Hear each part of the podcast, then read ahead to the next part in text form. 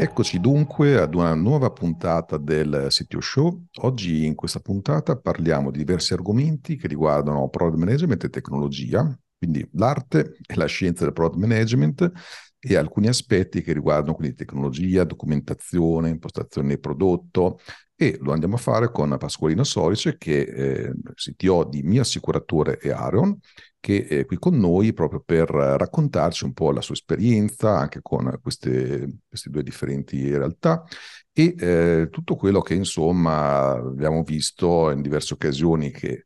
quella parte di product management che spesso a molti siti un po' manca, ecco invece è importante affrontare, quindi la vediamo assieme a Pascolino. Però intanto benvenuto Pascolino e ti passo subito la parola così ti puoi introdurre tu stesso. Ciao a tutti, sono Pasqualino Sorice, CTO appunto di Mio Assicuratore e Aaron, due realtà uh, fintech, una che si occupa de, principalmente di, di B2C, eh, Mio Assicuratore, mentre l'altra si occupa più di aggredire il mercato uh, B2B eh, mio assicuratore è in piedi ormai da, da, da, sei anni ed è una realtà eh, ormai consolidata all'interno del mercato eh, fintech, mentre Aaron eh, nasce da, da, meno di un anno e, e sta iniziando a muovere i, i suoi primi passi. Io eh, sono un ingegnere informatico, appunto esperto in, uh, specializzato in, in fintech, uh, SaaS, e fondamentalmente sviluppo di infrastrutture software e ultimamente eh, sto avendo esperienza con l'integrazione di, di, di, Salesforce, piattaforma estremamente interessante, specialmente per realtà come, come le nostre. Ottimo, allora direi che ho visto anche proprio un po' il tipo di esperienze che hai portato avanti, ecco, sono un po' quei temi che dicevo all'inizio che assolutamente vale la pena esplorare. E visto no, che appunto hai modo di quindi, eh, affrontare diversi di questi temi, ti volevo chiedere innanzitutto un'altra cosa che è molto ricorrente, che vediamo che spesso è un po' problematica per molti siti o in generale per molte aziende, cioè l'allineamento tra quelli che sono gli obiettivi aziendali e gli aspetti tecnologici. E un po' secondo te anche come fare un po' questo allineamento, come portarlo avanti e fare in modo che queste cose vengano affrontate nell'ordine giusto nella tua esperienza. Certo. Beh, la, la prima cosa che, che, che, succede è che eh, spesso, eh, specialmente in una, in una realtà molto giovane, appunto in una startup, può capitare che il team di sviluppo tenda a voler sperimentare un po' troppo rispetto a quello che l'azienda magari potrebbe permettersi e mentre l'azienda ha, ha, l'unico obiettivo, il più importante, è portare fatturato, revenue e, e, e utile fondamentalmente.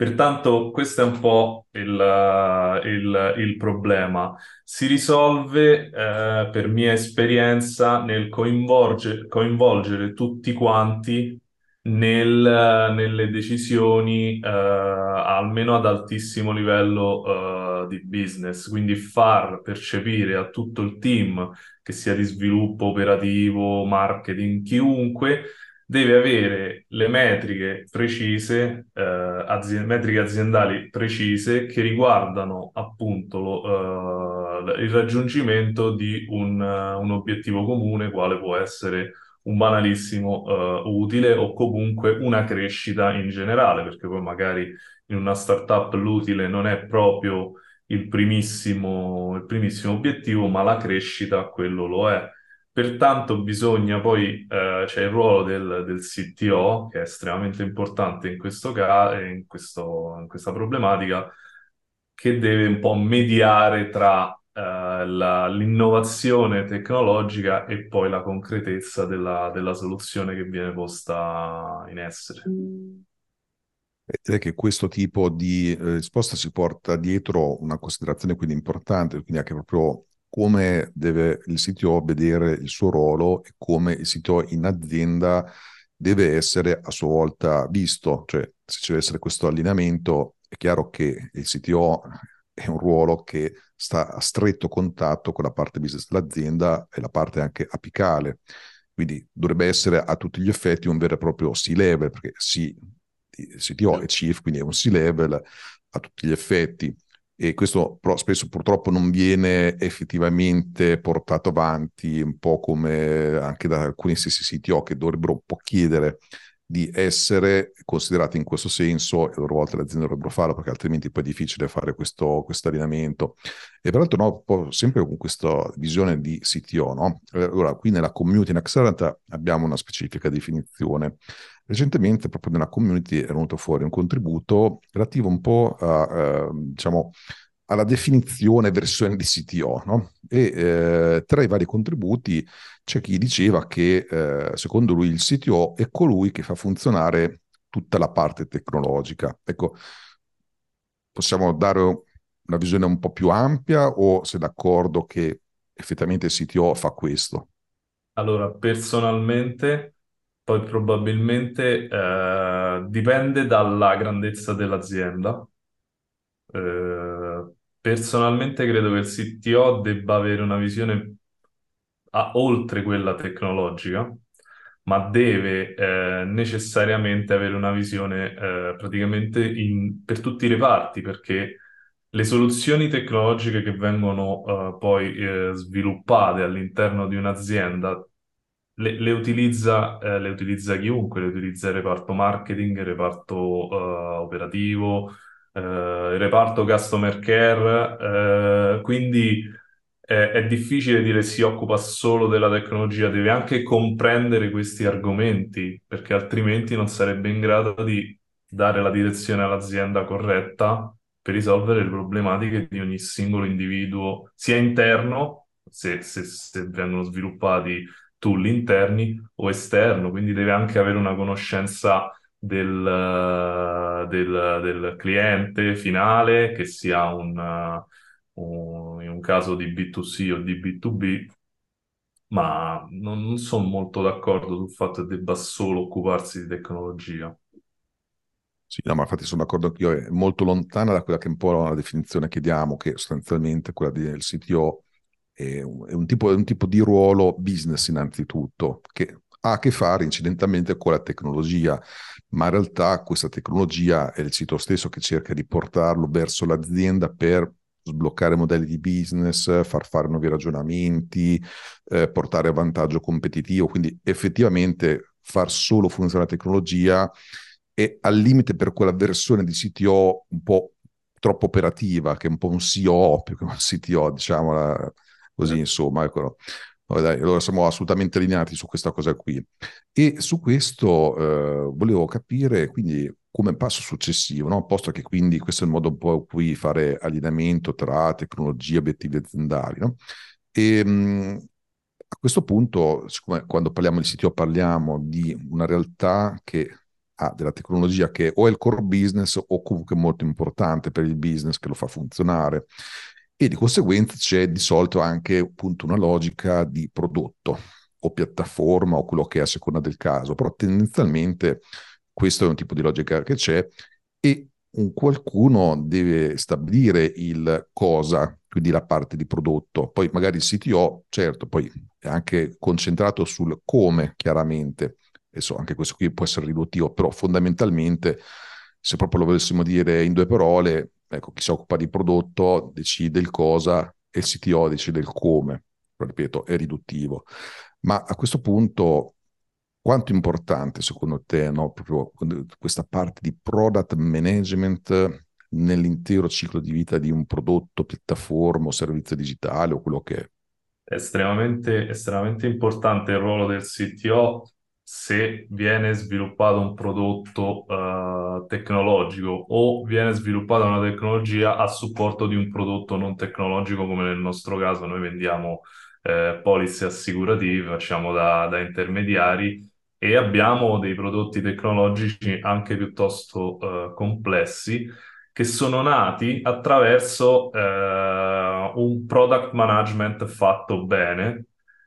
Perché perché io, eh, insieme al, al, nostro CEO e al, al, reparto prodotto, insieme abbiamo trovato una soluzione tecnologica eh, che si potesse sviluppare in tempi ragionevoli.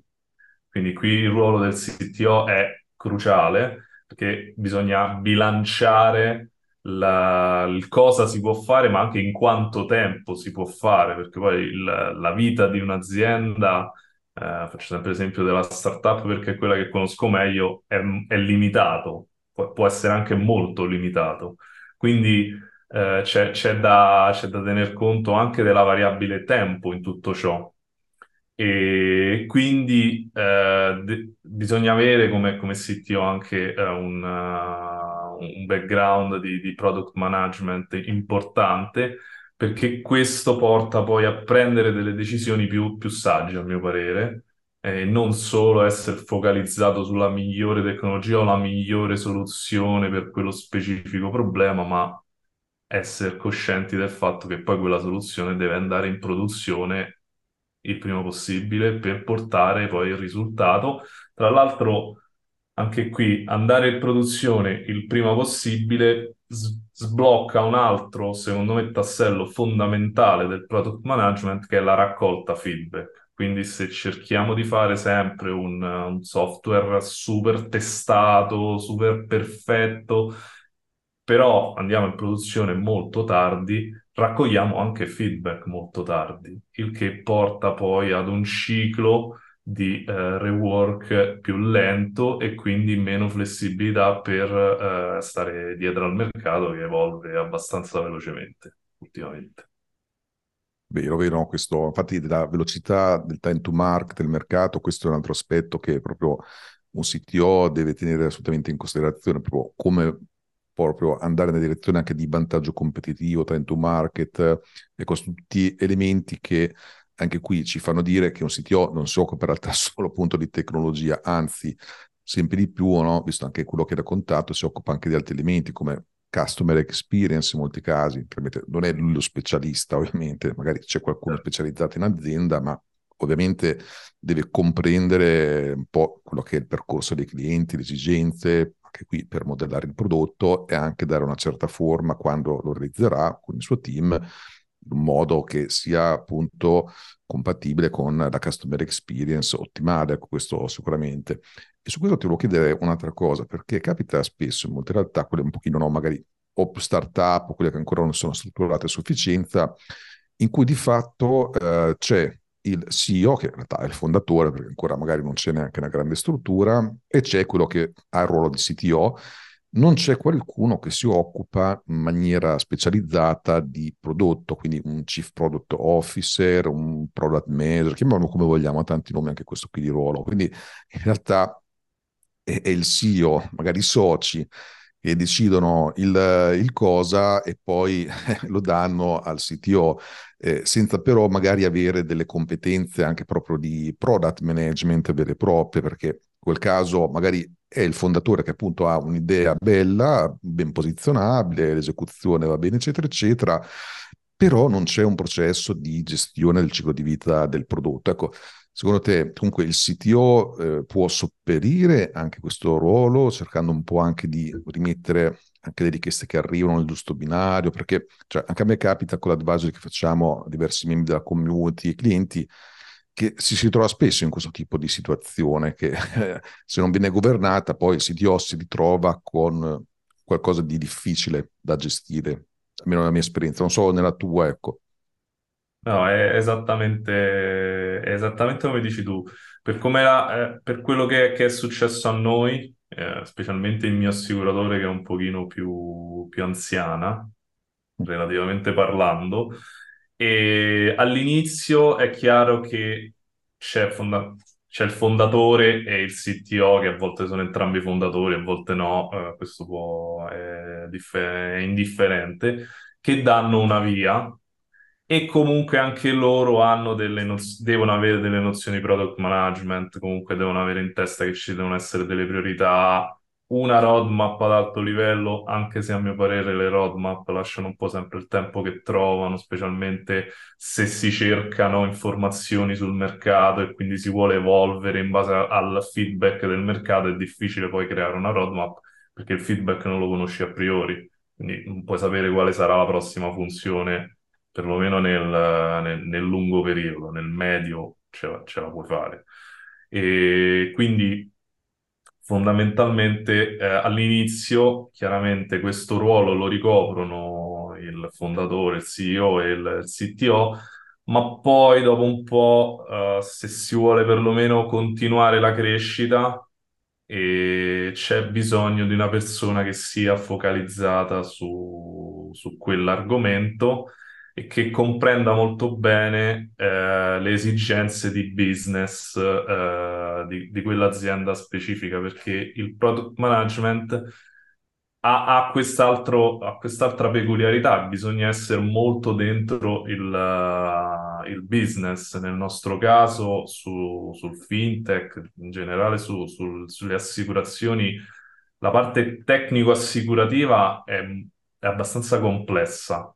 e è un, è un, il nostro responsabile di prodotto è, deve essere forte eh, nell'ambito assicurativo, altrimenti è molto difficile che possa comprendere co- come, come, evolvere il prodotto per, per soddisfare le, le, le esigenze dei nostri clienti.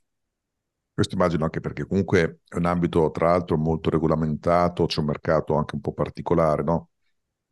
Sì, sì, sì, è estremamente regolamentato e, e il mercato è, è, particolare perché non è, è, non è stagionale, nel senso che,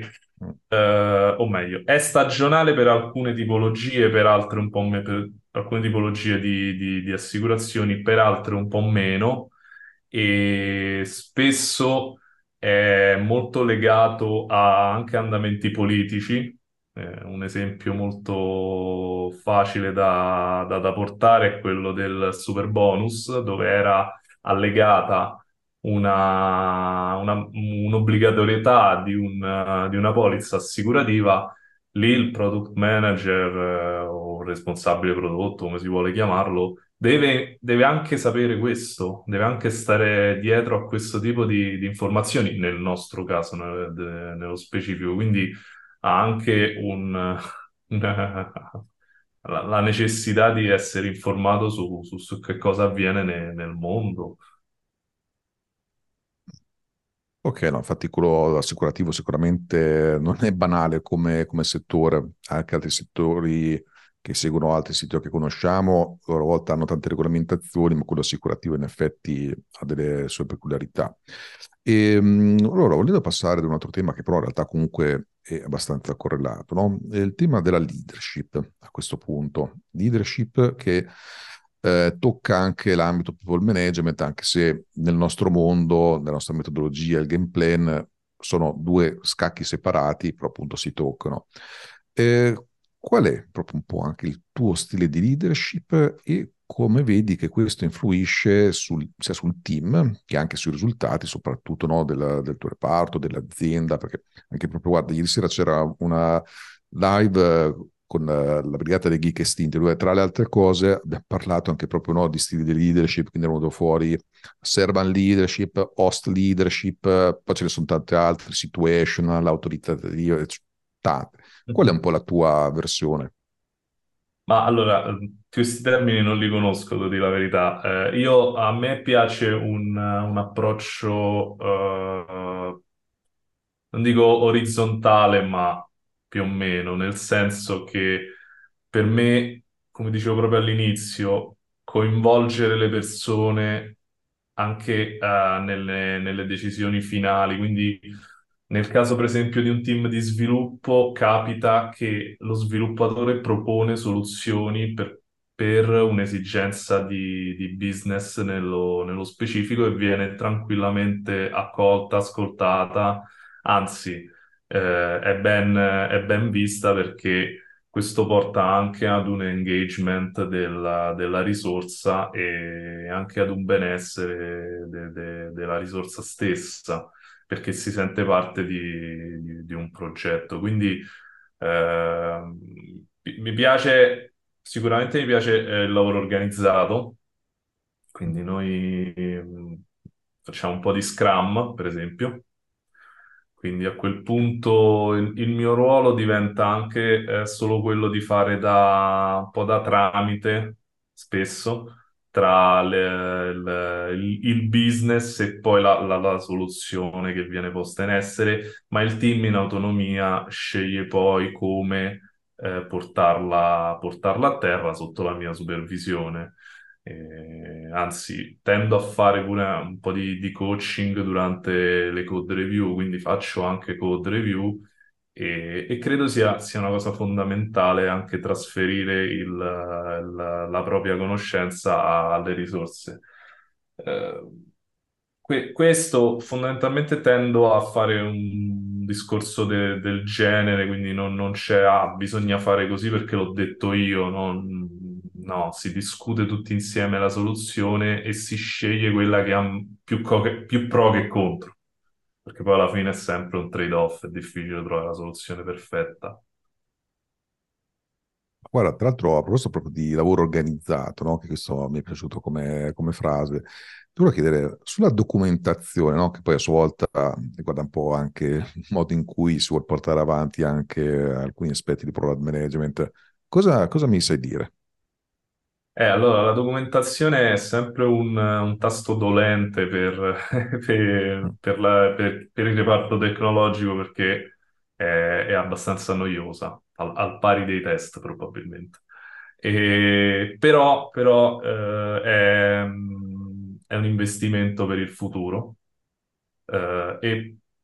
e- e poi fa una cosa molto fondamentale, disaccoppia eh, le, le, persone dal, dal, software. In che senso? Che eh, specialmente in realtà piccole può capitare tranquillamente che eh, le persone eh, cambino, cambino azienda, abbiano altre opportunità ed è anche giusto che sia così. Bisogna bloccare le persone all'interno di un'azienda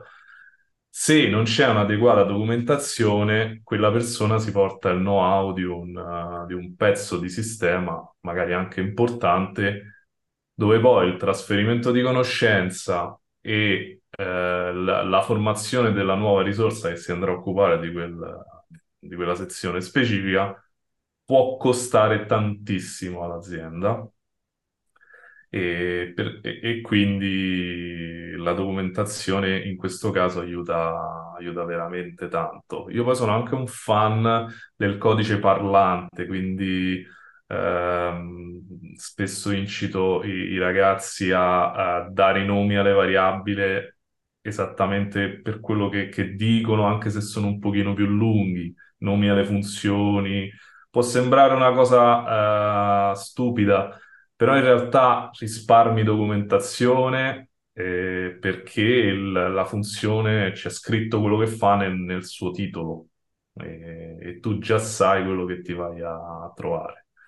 Quindi sì, un, è un ibrido chiaramente la documentazione, non può essere un, un foglio, un doc, perché risulterebbe troppo distante poi da quello che, che, che poi realmente eh, dovrebbe, dovrebbe fare una documentazione, quindi documentare quello, quello specifico uh, pezzo di codice. Se invece è un processo, chiaramente è più, è più facile che sia un, uh, un, uh, un, documento, ma altrimenti è più che sufficiente do- un'adeguata documentazione del software. Sì, guarda, tra l'altro su questa cosa qui del codice parlante mi viene in mente un, un esempio di, di, un mio amico che è bravissimo, un architetto software, in particolare in ambito DDD, no? quindi domain driven,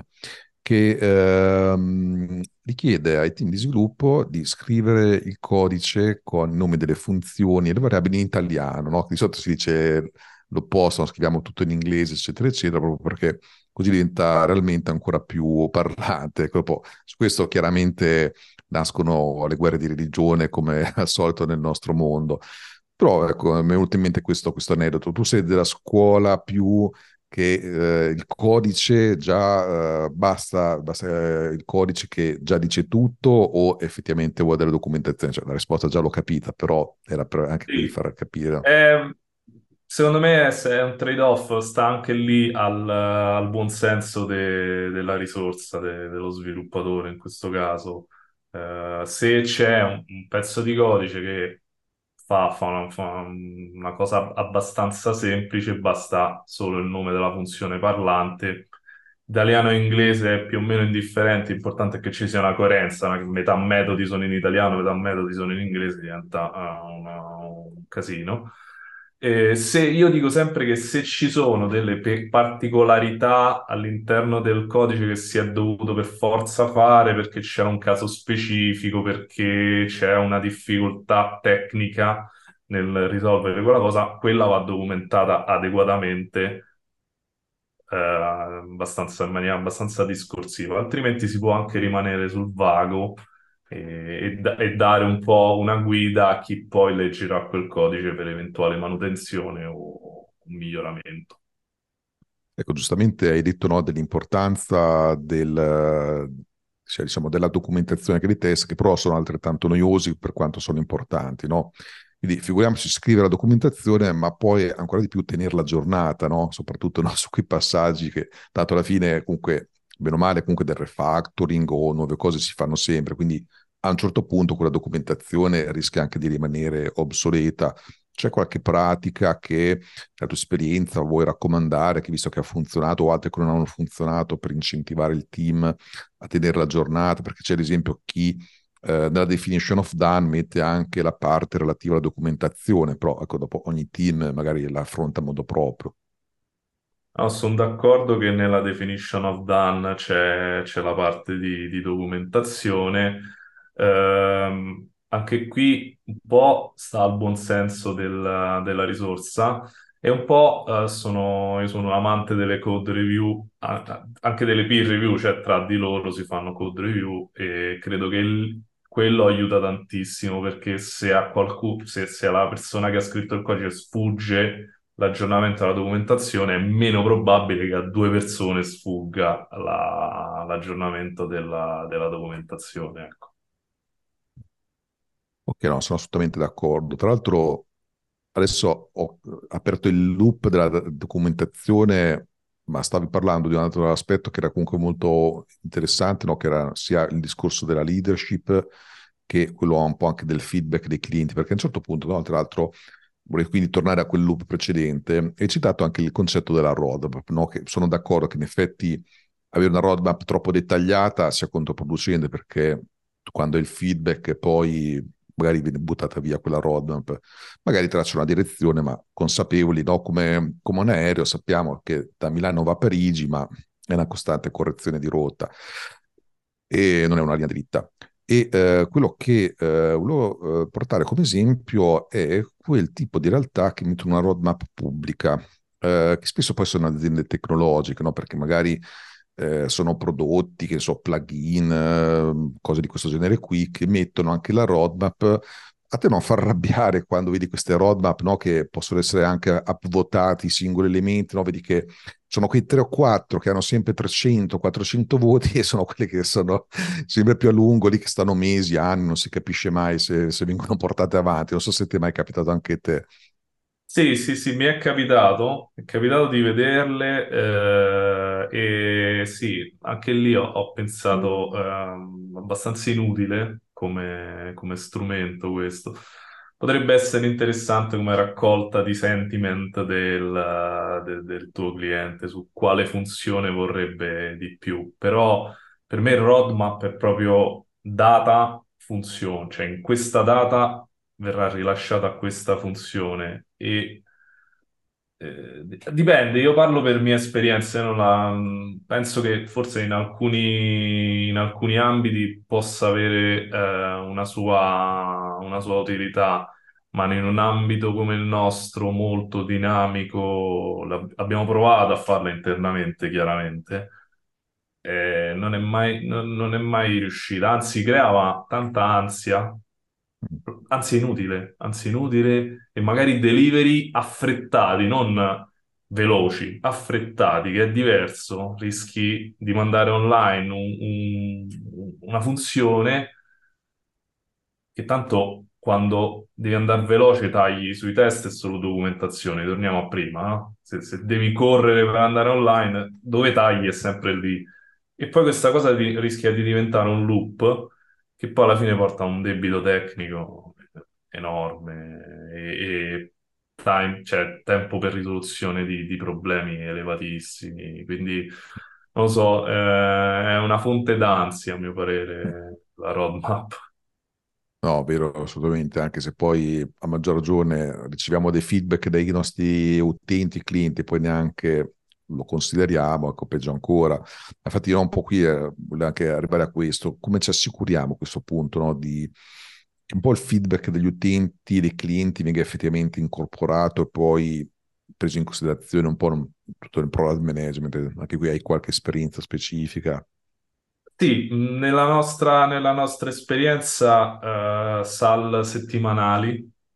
e survey sicuramente per raccogliere informazioni dai clienti. Noi abbiamo anche la fortuna di parlare direttamente con i clienti, sia lato B2B che lato B2C, perché noi vendiamo oltre che sul sito, poi chiamiamo i clienti per, per consulenze e lato B2C. Lato B2B invece abbiamo proprio una, una persona dedicata agli intermediari assicurativi perché in questa prima fase è fondamentale che chiama sempre, che sta dietro a queste, a queste realtà per capirne le, le, le esigenze il, il, più possibile. E ci incontriamo una volta a settimana il lunedì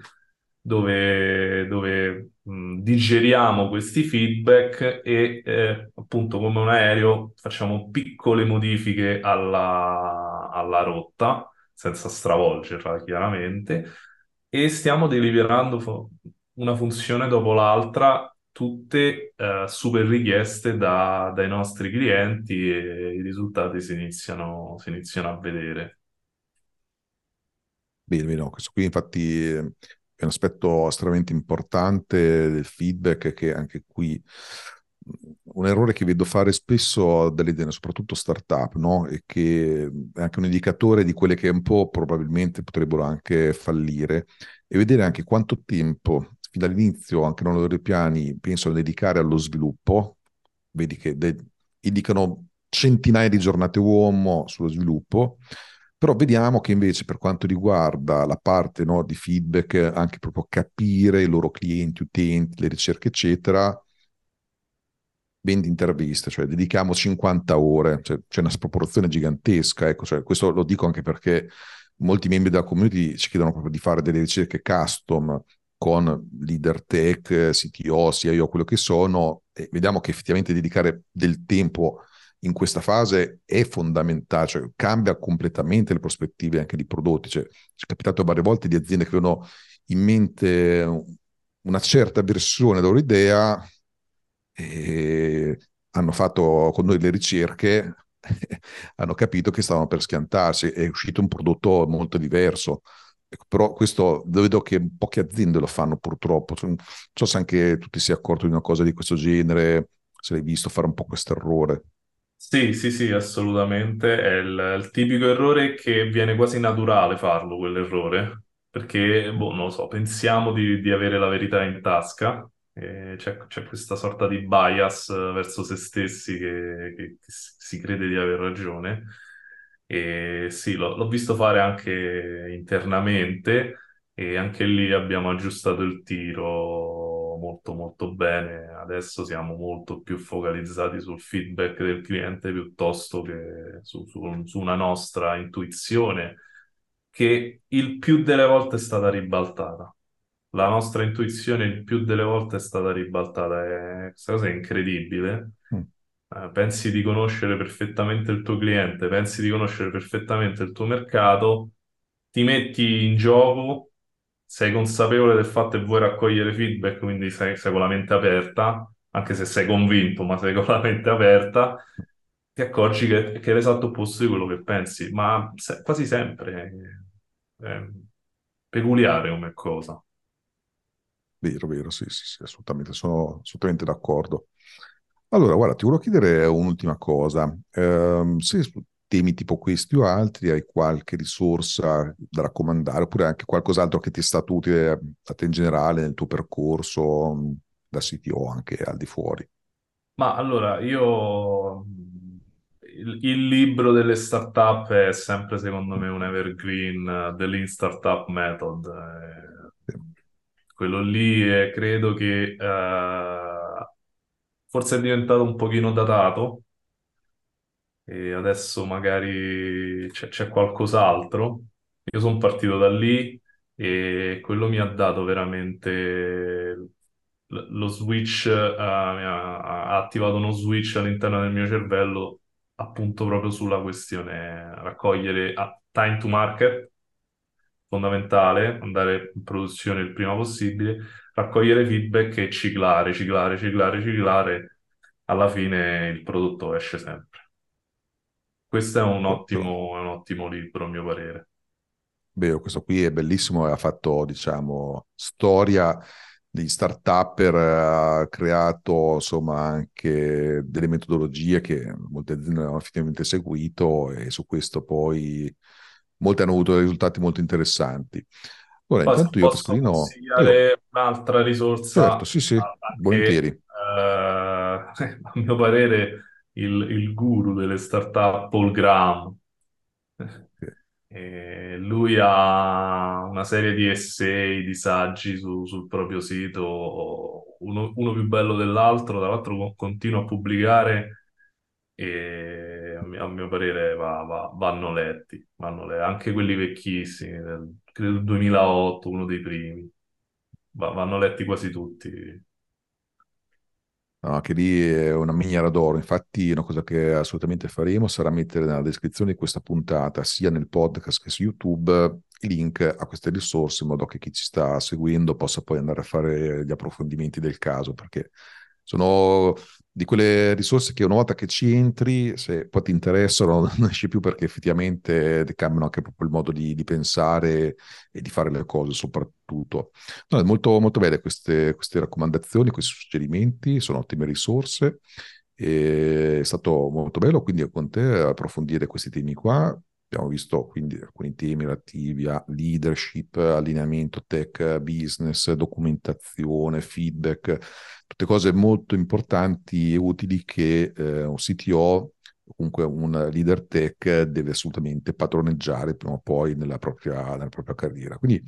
Pasqualino, grazie ancora per aver partecipato e ci becchiamo tra community alla prossima. Grazie a voi.